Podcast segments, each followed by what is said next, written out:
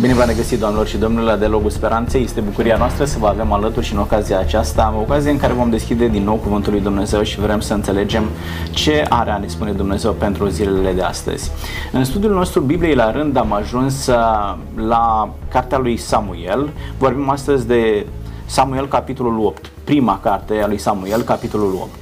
Este un tablou din viața poporului Israel când poporul își dă seama că este diferit de celelalte popoare din jurul lui. Merge la conducătorul spiritual de la data aceea, pe nume Samuel, și îi spune, uite, E o mare diferență între noi și ceilalți. Nu prea ne place că noi suntem diferiți de ceilalți și am vrea să avem și noi un împărat, cum au toate celelalte popoare. Este o cerere care a strânit mari uh, contradicții, a strânit supărare în mintea și în inima conducătorului de la data aceea, însă vom vedea astăzi că Dumnezeu uh, permite chiar această greșeală a poporului de a cere o altă formă de conducere. Deci vreau să, vreau să vorbim astăzi despre forme de conducere în poporul Israel și să vedem care a fost forma care a ajutat cel mai mult poporul, care s-a pleat cel mai bine, în așa fel încât oamenii să rămână aproape de Dumnezeu și poate că ne interesează și pe noi astăzi cum anume ar trebui să funcționăm în așa fel încât apropierea noastră de Dumnezeu să fie una cât mai autentică. Pentru a înțelege lucrurile acestea am invitat alături de mine pe domnul Cristian Diac, bine ați revenit! Bine v-am găsit și regăsit. Domnul Cristian Diac va reprezenta astăzi Biserica Romano-Catolică. Ne Sigur. bucurăm că sunteți cu noi și vreau să vedem punctul nostru de vedere. Știu că aveți o istorie mare în spate uh, și ca biserică vorbesc și cred că ne va ajuta să înțelegem felul în care o formă de conducere într-un stat, de ce nu, ajută ca omul să se apropie de Dumnezeu sau nu, sau de ce nu, să vedem dacă are voi implicație forma de conducere într-un stat în viața spirituală a omului. Da. Alături de mine este domnul uh, Eduard Tilihoi. Bine ați venit! Bine v-am regăsit! So, bine v-am regăsit, uh, bine ați revenit, pentru că ați fost în mai multe ocazii la emisiunea aceasta. Domnul Eduard va reprezenta astăzi Biserica Adventistă de ziua 7. Ne bucurăm că sunteți cu noi. Mulțumesc pentru invitație. Aș vrea punctul dumneavoastră de vedere, dar în același timp și felul în care Biserica Adventistă înțelege forma de guvernământ, pentru că ce se întâmplă? Noi nu suntem oameni doar ai bisericii, suntem oameni care trăim în societate, înțelegem uh, și uh, partea aceasta administrativă a unui stat și înțelegem care este influența unui stat, de ce nu, în viața spirituală a oamenilor din statul respectiv. Ne bucurăm tare mult pentru că sunteți cu noi. Mulțumesc.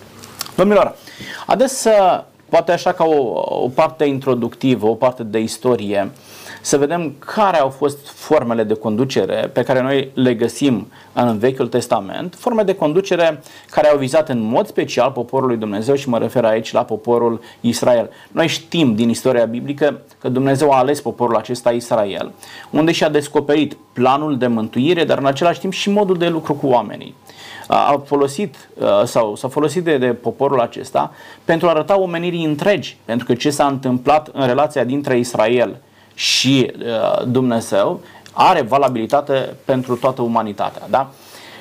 Cum uh, au derulat lucrurile din punctul acesta de vedere în, uh, în poporul Israel? Ce forme de găsire, de conducere găsim acolo? Aș vrea pentru ascultătorii sau spectatorii noștri să vin mai întâi cu niște precizări de natură cronologică, adică să vedem contextul istorico-geografic al poporului uh, Israel. Aș pleca foarte sumar de la perioada patriarhilor și ne situăm pe axa istoriei pe la anul 2000 și mergem până la 1700 ca să încadrăm perioada patriarhilor. Apoi uh, urmează uh, cu plecarea lui Iacob și a fiilor săi în Egipt, 430 de ani, așa cum notează autorul cărții Exodului, de ședere în Egipt, uh, o perioadă prosperă și o perioadă foarte, foarte urâtă de sclavie. Pe la anul 1300, bineînțeles că avem aproximări cronologice, suntem înaintea erei noastre, urmează ieșirea din uh, Egipt, cucerirea Canaanului, cei 40 de ani, bineînțeles, de peregrinare prin pustiu și în intervalul 1300-1020 am avea această așezare a triburilor în pământul făgăduinței, în țara Cananului și în acest interval de timp, poate ne gândim la 1200-1020, ar fi perioada judecătorilor. Avem și o carte cu acest titlu în canonul Sfintei Scripturi, Cartea Judecătorilor. Uh, avem așadar un, uh, o fază inițială de geneză a poporului evreu care este nu uh, în altă parte decât în Egipt. Acolo se constituie Israel ca popor um, și apoi urmează această fază de așezare în țara Cananului, însă vorbim aici despre o condiție tribală. Deci avem cele 12 seminții, 12 triburi, care se așează în funcție de distribuirea pe care o face Iosue și vorbim, unii exegeți vorbesc de federația tribală a Israelului, 12 triburi, într-o primă fază sub uh, instituția judecătorilor, dar nu este o instituție, o să vedem de ce. Și abia pe la 1020 începe o altă fază de conducere, monarhia sau regalitatea. Pentru că ați amintit lucrul acesta, haideți să îi ajutăm pe oameni să înțeleagă ce era faza aceasta a judecătorilor, da? Cine era un judecător, care era rolul acestui judecător? Uh, într-o primă, așadar, ajungând în țara Cananului, uh, evreii se comportă nu tocmai cum le-a fost indicat undeva, adică eliminarea popoarelor indigene, și stabilirea lor acolo. De exemplu, două triburi, Iuda și Simeon, uh, îi ucid pe cananeeni, așa încât își eliberează teritoriul. Celelalte triburi aleg să coabiteze cu localnicii, cu cananeenii. Uh, în începutul cărții judecătorilor se precizează că Dumnezeu, văzând că se întâmplă acest lucru, în pedagogia lui a lăsat această coexistență pentru ca Dumnezeii popoarelor vecine să fie mereu o capcană pentru evrei.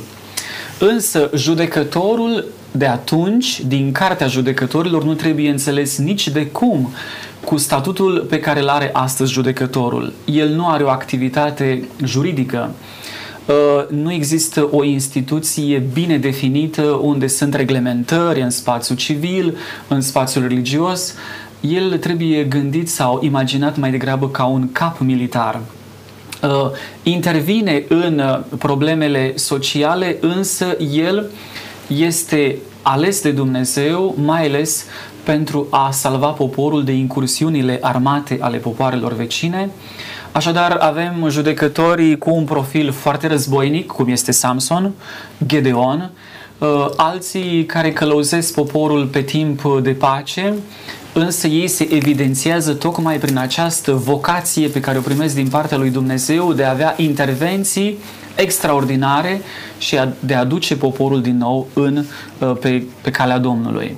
Așadar, nu ne așteptăm la nu știu ce prevederi juridice, la nu știu ce legi pe care acestea să le codifice, aceștia să le codifice judecătorii, ci e un cap militar, e un conducător, nici măcar nu există o continuitate în rândul judecătorilor, așa încât să fie predată instituția de la unul la altul. Și avem această stare de lucru. Am fost și anumită intermitenție în conducerea aceasta a judecătorilor, da? Uh, domnilor, haideți să mergem mai departe și să vedem ce sau, cum era organizat acest popor Israel. Ei au ieșit din uh, robia egipteană, da? Uh, au intrat acolo ca o familie, aminteați mai devreme, și au ieșit de acolo ca un popor. Exista o formă de conducere, cum erau organizați, cine îi conducea, cine era omul care îi conducea, pe baza cărui cod civil sau ce legi funcționau sau ce lege avea la bază omul care conducea poporul respectiv, în așa fel încât, uitați-vă, 40 de ani să-i duci pe, pe niște oameni care vin într-o robie, needucați, neșcoliți, să-i duci în niște condiții în care nu aveai apă, nu aveai condiții de igienă și să ajungă oamenii aceștia unde le era destinația, este ceva peste puterile noastre. Cum au stat lucrurile, domnul Eduard? Aș face puțin referire la ceea ce a început domnul Cristian, și anume uh, istoria poporului evreu pleacă de la perioada patristică a patriarhilor. Patriarhilor. Uh, și observ, îmi cer scuze, patriarhilor. Și acolo observăm că Dumnezeu se descoperă lui Avram în primul rând și foarte interesant spune în Cartea Geneza că Dumnezeu zice, eu știu că Avram are să poruncească copilor săi ca să mă asculte. Uh, deci, influența patriarhului, în primul rând, era una foarte mare asupra uh, celor care erau din familia sa, iar ei aveau să asculte de poruncile și uh, reglementările pe Avram lui ca un Dumnezeu. conducător, Da. da? El a fost, Rolul să zicem acesta. așa, primul, după aceea a venit uh, uh, Isaac, Iacov, ca- de la care a pornit uh, poporul evreu. Apoi, uh, întrebarea dumneavoastră se referea la uh, cum era organizat poporul Israel. Erau 12 triburi.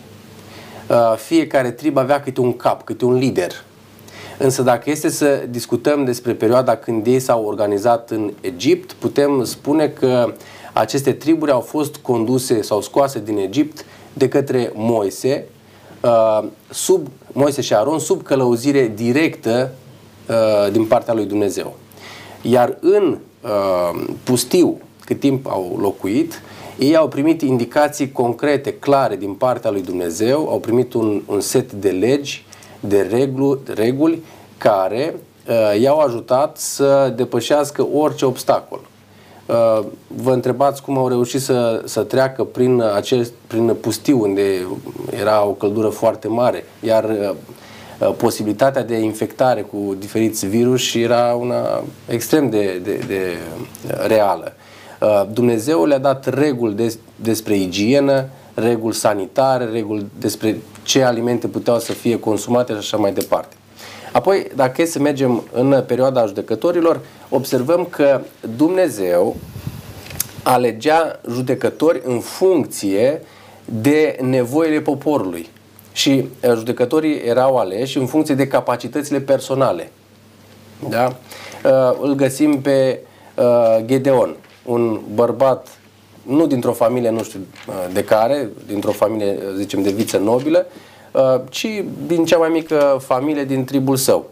Însă, inima sa era cu totul deosebită și îl căuta pe Dumnezeu, își punea întrebări cu privire la Dumnezeu, de ce nu intervine și așa mai departe. Iar Dumnezeu a găsit cu, de cuvință să intervină prin el și să ofere eliberare poporului. uh, Și să completeze toate minusurile pe care le avea și tribului celui mai mic din care făcea parte și familiei celei mai mici. Deci ace- aceasta, zicem așa, era forma de uh, conducere a lui Dumnezeu prin diferite persoane care, uh, atunci când își terminau mandatul, Dumnezeu uh, oferea un mandat unei alte persoane, nu neapărat din familia celui care a condus până la punctul respectiv. Vorbim de o conducere teocratică, Um, da? este e, intervenția directă a lui Dumnezeu, comunicarea directă între conducătorul ales, atenție, de către Dumnezeu, da? asta este un lucru extrem de important.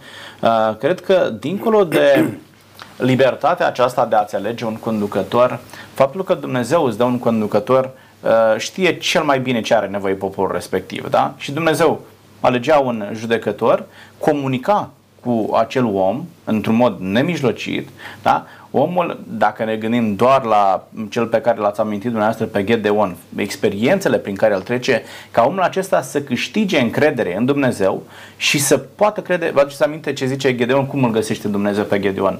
Ascuns undeva sub un stejar, uh, în mintea lui frământându-se unde sunt toate minunile pe care Dumnezeu le făcea cu părinții noștri și minuni care se povestesc, au devenit o tradiție. Numai că tradiția aceasta, da, care se transmitea pe cale orală din generație în generație, a devenit un fel de mit pentru Gedeon. Nu mai vedea să se întâmple. Și Nu o fi, nu o fi, s-o fi întâmplat, unde mai sunt? Și atunci îl găsește Dumnezeu, îl scoate de acolo, comunică cu Gedeon, face experiențe cu Gedeon și îl conduce mai departe. E o conducere teocratică, domnul Cristian? de, teocratică, da, în sensul în care se exprimă uh, sau ținând cont de etimologia termenului teocratică, teos și kratos, adică puterea este a lui Dumnezeu, uh, la un moment dat uh, lui Gedeon îi se cere să preia conducerea întregului popor și el uh, cumva scuzându-se spune nu, eu nu voi fi peste voi, ci Dumnezeu este cel care va domni peste voi. Și confirmă această formă de, de conducere da, a lui Dumnezeu. Deci nu, nu vrea să fie rege, Dumnezeu este cel care va fi regele vostru. Însă trebuie spus că Israelul nu era uh, în totalitatea triburilor și în răspândirea în uh, țara Canaanului, în pământul făgăduinței, uh, nu era, să spun așa, un popor dispersat. Constituția acestui popor era dată pe muntele Sinai, acolo unde Dumnezeu precizează niște legi comportamentale, raportarea la Dumnezeu, un decalog, Apoi tot, tot ceea ce Moise uh, vorbește către popor uh, și mândria pe care o imprimă Israelului, unde ați mai auzit la alte popoare, ca Dumnezeilor să fie atât de aproape cum este Dumnezeul vostru față de voi. Și unde să găsiți o lege atât de sublimă, atât de clară, pe care să o dea Dumnezeii popoarelor, așa cum a procedat Dumnezeul vostru cu voi. Deci i-a înălțat la o condiție unică, adică a implementat în ei conștiința că sunt un popor ales, alegerea este a lui Dumnezeu și i-a constituit în popor tocmai prin această lege, Tora, legea lui Moise. Uh-huh. Însă putem vorbi de o insuficiență în sensul practicării legii, pentru că în, în faza aceasta tribală de organizare, că erau triburile, uh, din punctul meu de vedere, lipsea un principiu fizic unificator.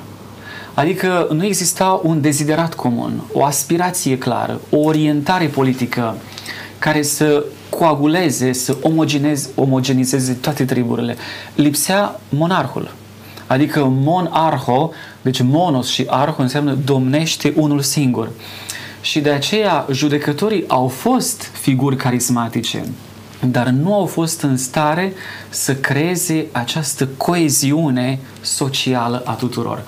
Într-adevăr, Dumnezeu a fost asupra lor și poporul putea să vadă că prin judecător, de fapt, lucrează Dumnezeu, pentru că și în cazul lui Gedeon uh, se vede că inferioritatea numerică într-o confruntare militară nu contează atunci când mâna lui Dumnezeu este acolo.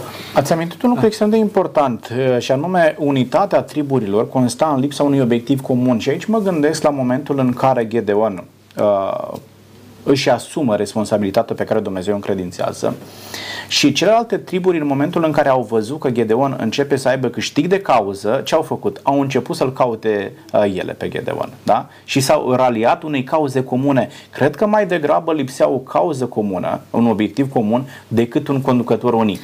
Pentru că aici se întâmpla în momentul în care se raportau la Tora, da. se raportau la, cei, la cel care a dat Tora. Și aici aduceți-vă aminte de, de cel care primește Tora din partea lui Dumnezeu și l-ați amintit pe Moise. Moise întotdeauna spune că ceea ce a oferit poporului nu este de la el, vine de la Dumnezeu și da. atenția trebuia canalizată, focusată spre cel care a dat legea. Și mă gândesc că aici e, e foarte important ce ați spus, ceea ce a ținut pe ei, a fost tocmai legea aceasta dată pe Tora, uh, pe, pe munte. Uh, imaginați-vă ce se întâmplă astăzi. De la un legislativ la altul, schimbăm legile, da. uh, modificăm Constituție, uh, dăm ordonanțe de urgență și așa mai departe. Nu văd această lege ca Dumnezeu să o schimbe de la o generație la alta ca să aibă un grad de aplicabilitate mai ridicat. Nu, ci rămâne aceeași lege și reușește să răspundă nevoilor, nevoilor oamenilor uh, de-a lungul timpului, chiar și uh, până astăzi. Da? Și poate că ar trebui, domnul Eduard, să ne vorbiți ce face ca legea aceasta, dată da, cu atât de, de, de mult timp în urmă, reușește să răspundă nevoilor oamenilor, încât și oameni, oamenii și astăzi se raportează la decalog, da, la legea dată pe, pe munte, uh, o respectă, iar cei care o și aplică au câștig de cauză. În ce constă știu eu valoarea acestei legi. Dacă stăm să analizăm codurile, care au, codurile de legi care au fost date de-a lungul timpului, putem observa că în uh, marea majoritate a lor, cam toate au același, uh, aceeași bază, au o bază comună. Iar în, uh, în cartea Exodul, când Dumnezeu a oferit codul moral, cele 10 porunci uh, poporului, uh, le-a oferit celor din timpul respectiv un cod care să răspundă nevoilor sau dilemelor lor din momentul respectiv. Domnul Iisus Hristos vine de cealaltă parte, în Noul Testament, și reduce acest cod de 10 porunci în două porunci. Iubește-L pe Dumnezeu și iubește-ți aproapele. Și dacă este să-l reducem încă o dată, putem să îl reducem la un singur cuvânt. Dragoste. Dacă ai dragoste, asta e de fapt legea. Iar uh, Pavel uh, spune că de fapt uh, dragostea de aproapele este împlinirea ca să, lui Dumnezeu. Ca să nu fim înțelegi greșiți, vă întreb, eu înțeleg ce a spus dumneavoastră, faptul că Dumnezeu a redus la cele două porunci anulează uh, decalogul? Asta, decalogul, de fapt, Domnul Iisus Hristos, când a spus aceste lucruri, este o comprimare, la fel cum a făcut și pe predica, în predica de pe munte, a Vechiului Testament și a legii de acolo. Uh, dar ceea ce vreau să atrag, uh, unde aș vrea să aduc focusul, Uh, în Cartea Judecători, la capitolul 21 cu 25, ultimul capitol, ultimul, ultimul verset, spune așa. Pe vremea aceea, așa se încheie Cartea Judecători, nu era împărat în Israel, fiecare făcea ce-i plăcea. Interesant. Fiecare făcea ce-i plăcea. Și m-am întrebat de ce făcea ce-i plăcea. Pentru că nu era împărat în Israel? Asta e întrebarea. Uh, eu mi-aș răspunde că nu. Poate că intru puțin în contradicție și să vă spun de ce, care e rațiunea. În Cartea Judecători observăm că de fiecare dată când uh, au fost uh, popoare care i-au uh, dominat pe israeliți, uh, s-a întâmplat din următorul motiv. Poporul Israel au capitulat în a fi ascultători față de poruncile lui Dumnezeu.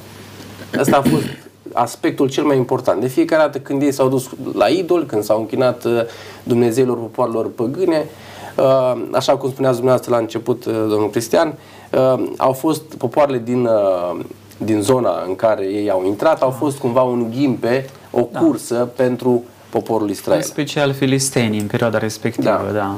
Acum, ceea ce vreau să, să spun, să adaug la discuția noastră este următorul fapt. Dumnezeu, în Pentateuch, prin Moise a spus așa, avem un trib între cele 12 tribului Levi, care nu va avea pământ, nu va avea un loc destinat pentru acest trib. El treb- va trebui să se uh, amalgameze cu celelalte triburi și uh, el va fi uh, al meu. El vă va învăța legile. El va fi dascălul vostru. Levitul va fi dascălul vostru. Problema cea mare în Cartea Judecători pe care o regăsim este următoarea poporul lui Israel sau triburile lui Israel nu au fost credincioase cu acest aspect. Și putem regăsi pe la finalul cărții o situație deplorabilă, putem spune, când un levit se duce la Mica, Mica îl plătește, îl pune preot peste casa lui, vă dați seama, el, el nu-și avea locul. Și atunci vine din altă parte și caută o de lucru. Preoție privată. Da, și caută de lucru, găsești. După aia vine tribul lui Dan și spune, vină la noi preot, te plătim noi. Uh, deci observăm că ei n-au fost credincioși cu acest aspect și au, încetul cu încetul au pierdut cunoașterea de Dumnezeu, cunoașterea legii lui Dumnezeu. Și de aceea Dumnezeu tot ridica câte un judecător, iar și ridica câte un judecător, da. ca să readucă cunoașterea legii lui Dumnezeu înaintea E, e foarte important ce ați spus, uh, pentru că din nefericire, vă spuneam, preoție privată în, în spirit de glumă, din nefericire se întâmplă și astăzi, uh, atunci când congregația nu mai trimite ea Uh, pastorul, preotul, ci biserica locală și alege un pastor sau un preot, da? Și atunci lucrurile se complică, așa a fost întotdeauna, lucrurile s-au complicat, n-au mers bine și din nefericire se întâmplă și astăzi. Da, ce ați amintit dumneavoastră, ne uităm în Cartea Judecătorilor, avem vreo șapte cicluri. Când uh, poporul se depărta de Dumnezeu și cădea în mâna dușmanilor, în momentul în care și aduceau aminte de ceea ce Dumnezeu, de uh, valoarea aceasta inestimabilă pe care Dumnezeu le-a dat-o pe, pe munte, uh, când păzeau legea lui Dumnezeu, Dumnezeu le ridica de acolo, oferea un om care să-i conducă și iată că uh, decalogul, legea morală a lui Dumnezeu, a reușit să-i țină pe oameni aproape, a reușit să-i țină pe oameni conectați la Dumnezeu și reușește într-un mod formidabil, și asta poate confirma doar omul care trăiește experiența aceasta, reușește într-un mod formidabil să aibă același efect și astăzi. Atunci când omul Uh, lasă ca această lege să fie, să fie aplicată în viața lui, uh, se conectează la Dumnezeu, pentru că această lege nu este altceva decât transpunerea caracterului lui Dumnezeu în, uh, în viața omului și asta o ajută sau asta face ca legea aceasta să aibă un grad de aplicabilitate ridicat, indiferent de timpul în care trăim și spațiul geografic în care, în care ne aflăm. Da, de fapt, uh, completând acest gând, uh, Cartea Judecătorilor merge pe un referent, să spun așa foarte clar. Poporul păcătuiește, păcătuiește prin idolatrie, își întoarce fața de la Domnul, nu mai ține cont de acel singur Dumnezeu căruia trebuie să-i ofere fidelitate și credință, urmează faza de pedeapsă, este pedepsit, adică vin uh, nu năvălitorii popoarele și încep să asuprească, mm, faza de opresiune, uh, în această situație se trezește conștiința religioasă și urmează o perioadă de convertire, este un examen de conștiință. Uite, situația negativă pe care o traversăm uh, nu este o întâmplare istorică, nu e conjunctura de așa natură, ci este fix răspunsul pe care Dumnezeu îl oferă la fără de legile noastre. Și după această perioadă de la fază de convertire, urmează eliberarea eliberarea care mereu este o intervenție divină explicită. Adică nu este un succes militar pe care și-l arogă poporul. Uh, Dumnezeu intervine și poporul, da, Domnul este de partea noastră. Uh, aici ar fi, deci, păcat, pedeapsă, opresiune sau pedeapsă, apoi convertire, trezirea conștiinței, nu? Și uh, eliberare. În toate capitolele Evanghelia, cărții... Evanghelia pe scurt. Da, pe scurt. Însă eu cred că în uh, cuprinsul cărții judecătorilor fermenta ideea de regalitate. Uh, ați precizat nu avea rege Israelul și fiecare făcea ce, ce îi plăcea. Adică domnea individualismul, uh, structurile astea veleitare sau, uite, nu ai o rânduire clară din moment ce fiecare face ce îi place, adică nu o structură bine definită, și mai este, adică Gedeon uh, prin răspunsul lui uh, aduce un argument contra regalității, el se opune regalității, regalității pământești, adică Sigur optează da. pentru Dumnezeu să rămână teocrația. teocrația.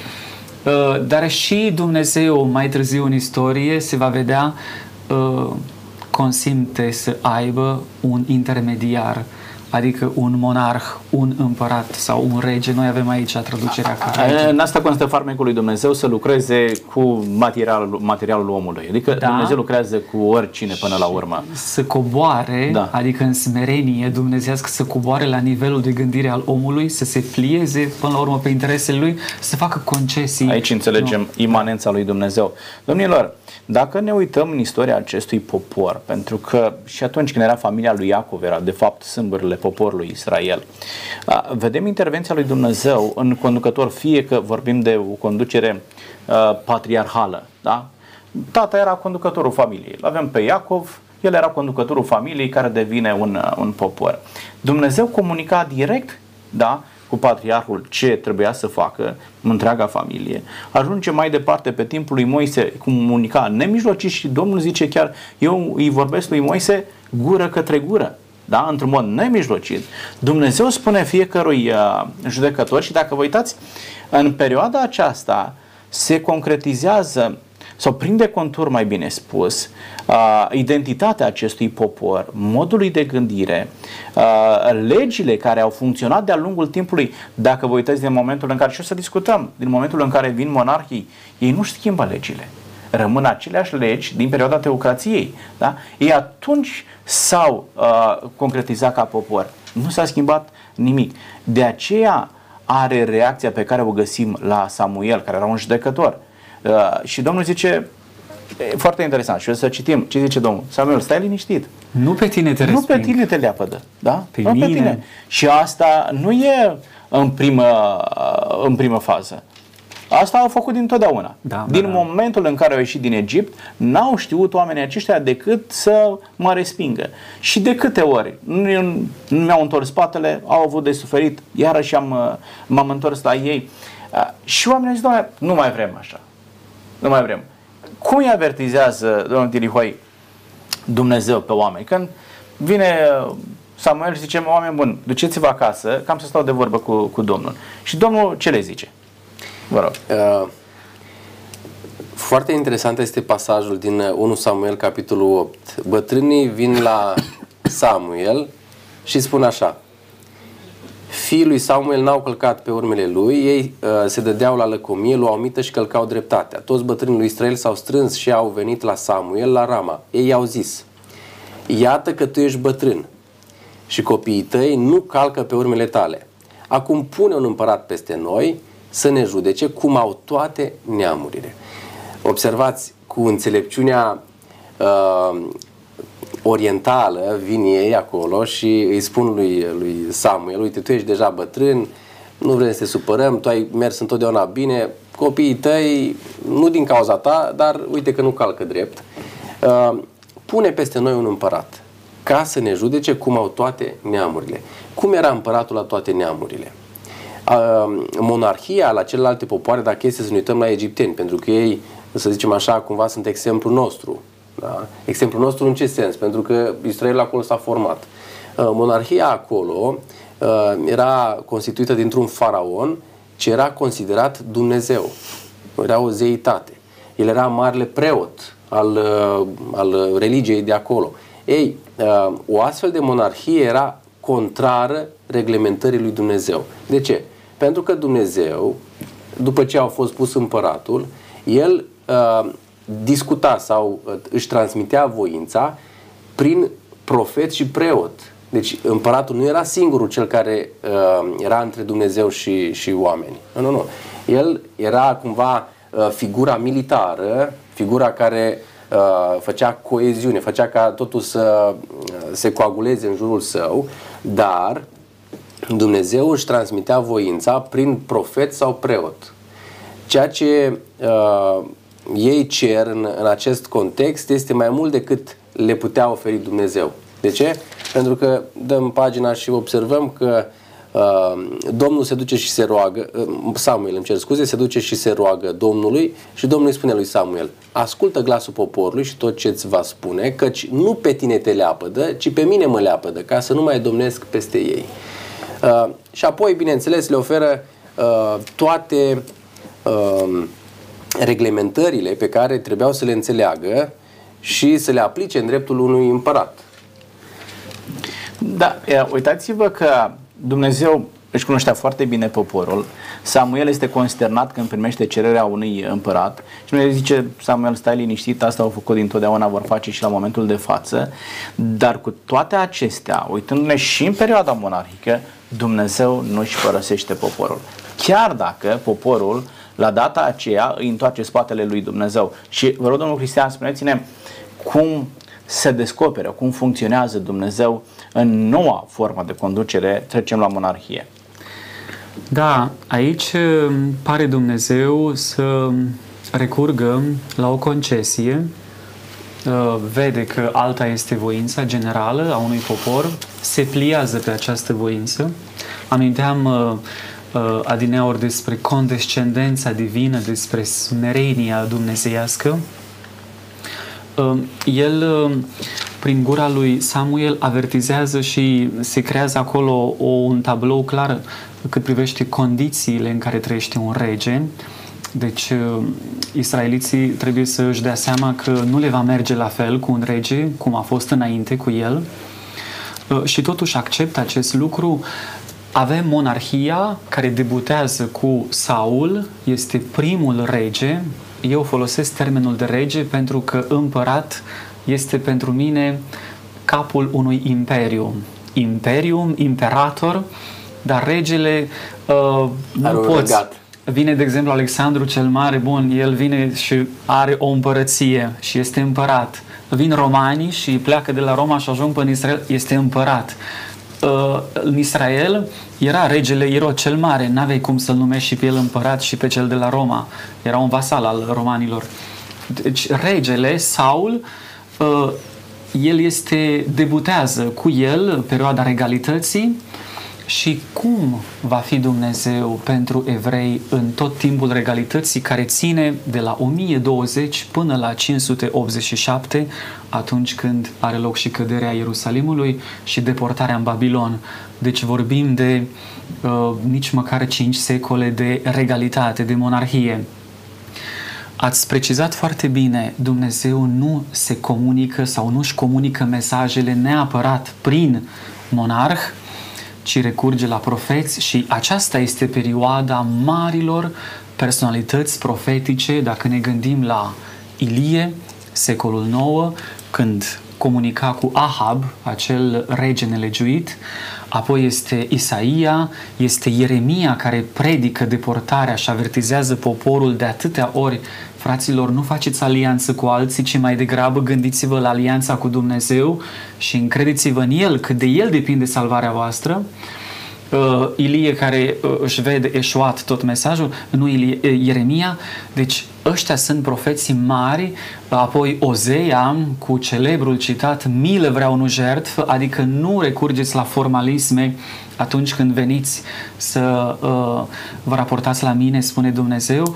Dumnezeu, da, comunică prin profet, uh, este perioada și prin profeți comunică pentru ca să-i biciuiască până și pe preoți care mm, transformă cultul lui Iahve într-un cult formalist exterior și n-aș putea spune că perioada monarhică este una strălucită pentru istoria Israelului. De ce? Monarhul nu a putut să fie o imagine a lui Dumnezeu, el nu avea voie să-l substituie pe Dumnezeu, că intrăm iarăși la idolatrie.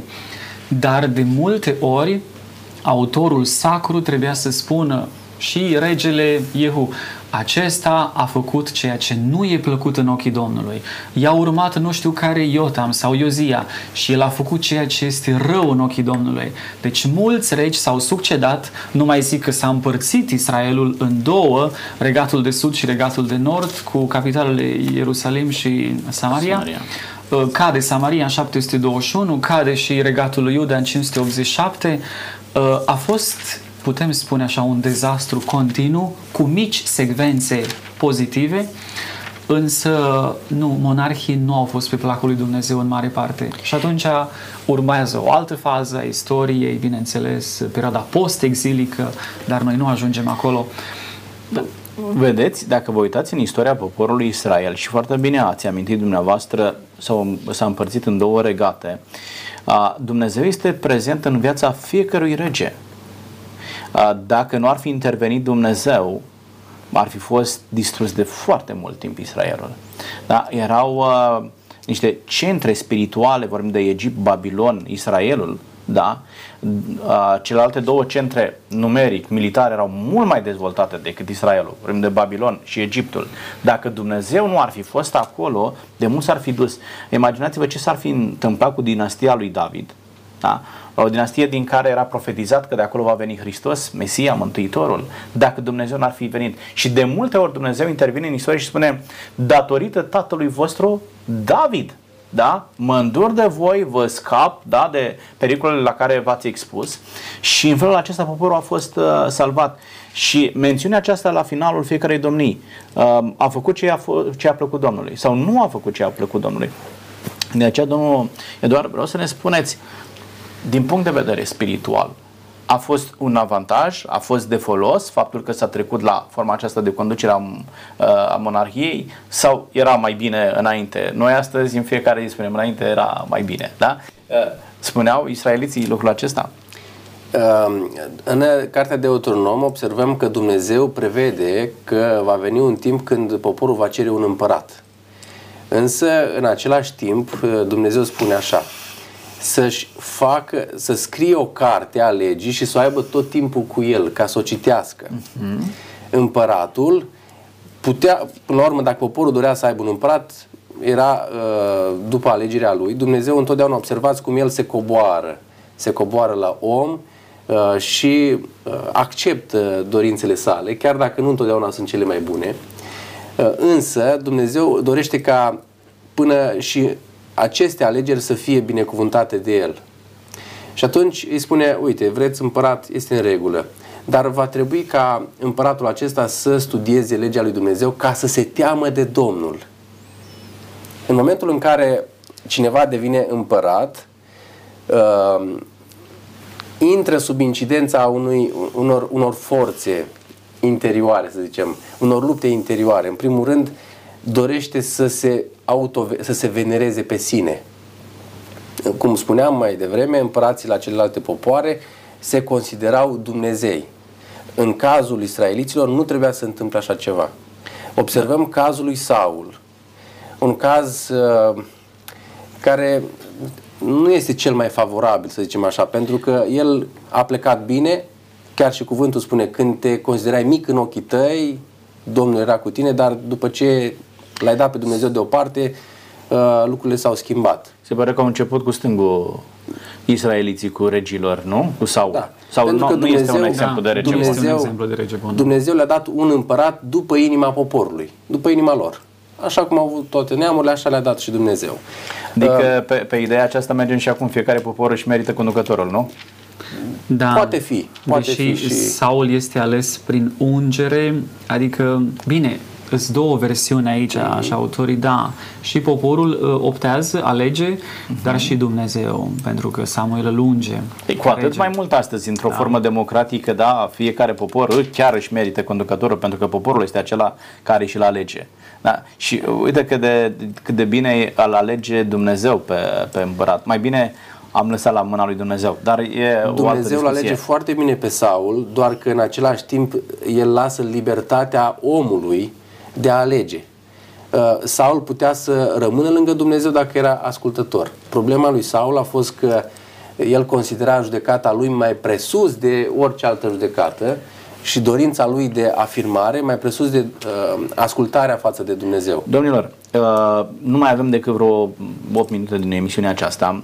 Vreau să răspundeți la următoarele două întrebări. Uh, cât de mult influențează, țineți cont și de istoria poporului Israel, cât de mult influențează forma de guvernământ, spiritualitatea unui popor și începând dumneavoastră, domnul Cristian?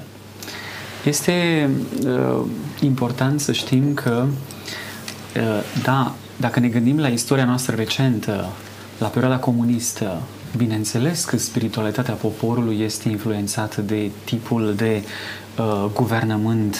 Avem o conducere, eu știu, comunistă, atee, totalitară. Uh, poporul și a fost un succes uh, pentru ideologia atee comunistă din Uniunea Sovietică uh, s-a uh, extins atât de mult ateismul în uh, Uniunea Sovietică atunci, astăzi nu există, însă dacă guvernul ține cont de sentimentul religios, de spiritualitatea poporului și promovează în spațiu public și social sau uh, nu neapărat că face propagandă, însă lasă libertate expresiei religioase, atunci spiritualitatea unui popor poate să crească. Însă, noi astăzi vorbim de uh, laicizarea unui stat uh, sau vorbim de state care sunt fundamentaliste, avem Orientul cu musulmanii.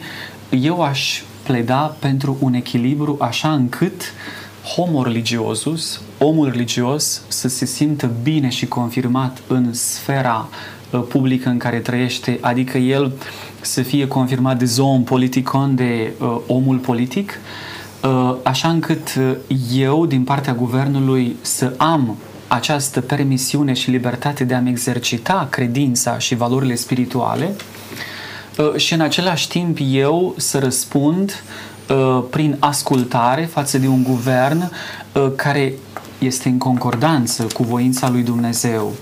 Pentru că au fost guverne, au fost state totalitare și în Europa și în istorie care s-au impus și care au dictat o anumită linie spirituală unui popor care nu a fost bună.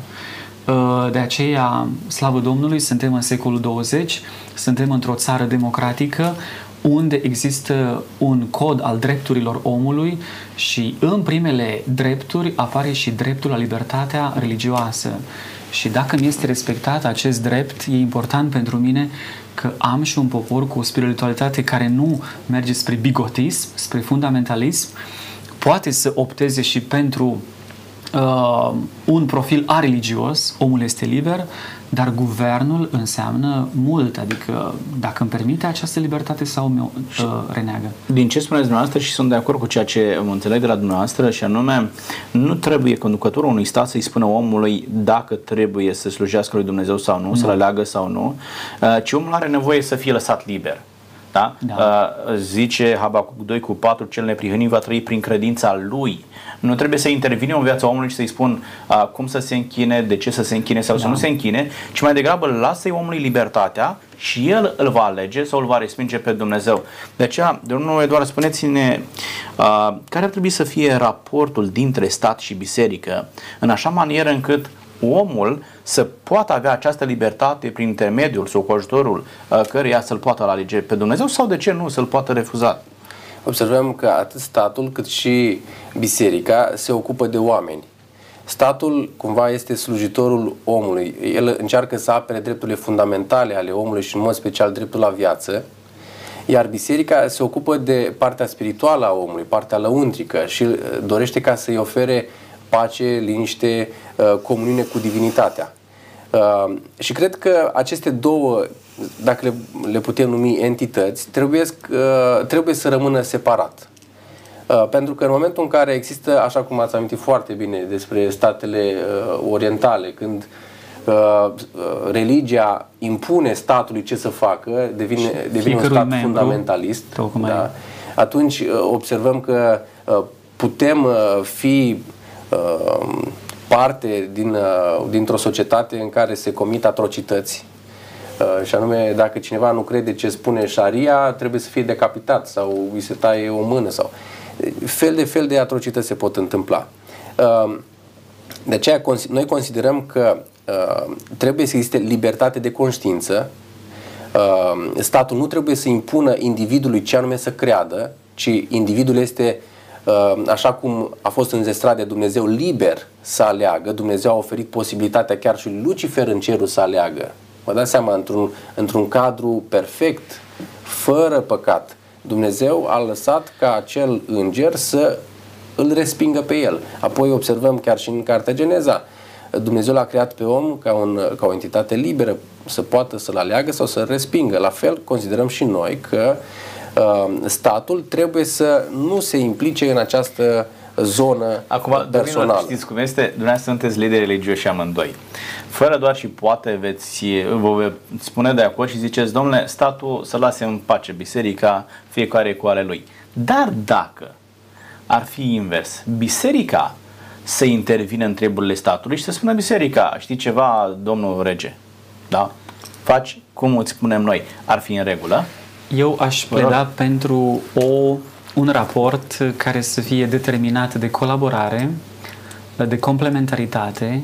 Ființa umană, într-adevăr, este una uh, pământească și transcendentală, are fărâma de divinitate, nevoile omului sunt pământești și le asigură statul, există nevoi spirituale care vin din partea bisericii religiei, uh, statul nu trebuie să asimileze într-atât elementul religios încât să-l dizolve și biserica nu trebuie să aibă o imixtiune atât de puternică în politicile statului, așa încât să-i se reproșeze că uh, face politică și că determină o rânduirea socială a societății în puncte și în chestiuni care nu privesc spiritualitatea omului. Adică și în România, vedeți, mereu îi se impută bisericii majoritare Domnule, e prea multă politică, prea multă intervenție. De ce? Pentru că avem nevoie de stat și noi.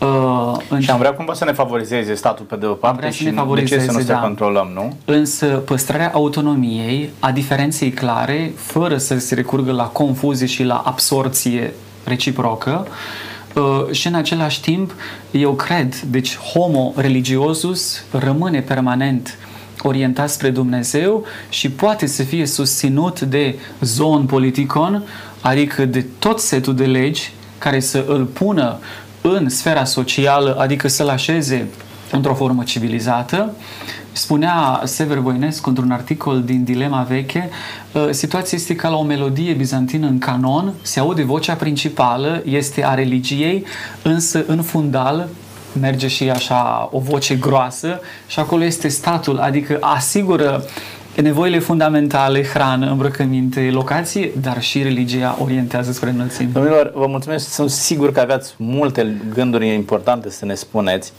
Uh, însă timpul nostru s-a scurs, vă mulțumesc pentru ceea ce ați oferit uh, celor care ne urmăresc și am certitudinea că dumneavoastră, ca lideri religioși și bisericile pe care le păstoriți dumneavoastră, uh, vă rugați pentru stat, vă rugați pentru oamenii acestui stat și nu faceți altceva decât să slujiți pe acești oameni care formează statul. Da, pentru că statul, pe de altă parte, ce este? totalitatea oamenilor da, dintr-un stat. Cred că aceasta este singura emisiune pe care are voie biserica să o aibă într-un stat, să se roage, da, pentru ca acei conducători să permită lui Dumnezeu să le conducă gândurile, să, ia, să poată lua cele mai bune decizii și în felul acesta colaborarea a, între stat și biserică să fie una foarte bună și de folos, să se dovedească a fi eficientă pentru oamenii acestui stat. Vă mulțumesc pentru că ați fost alături de noi astăzi. Mulțumim și noi.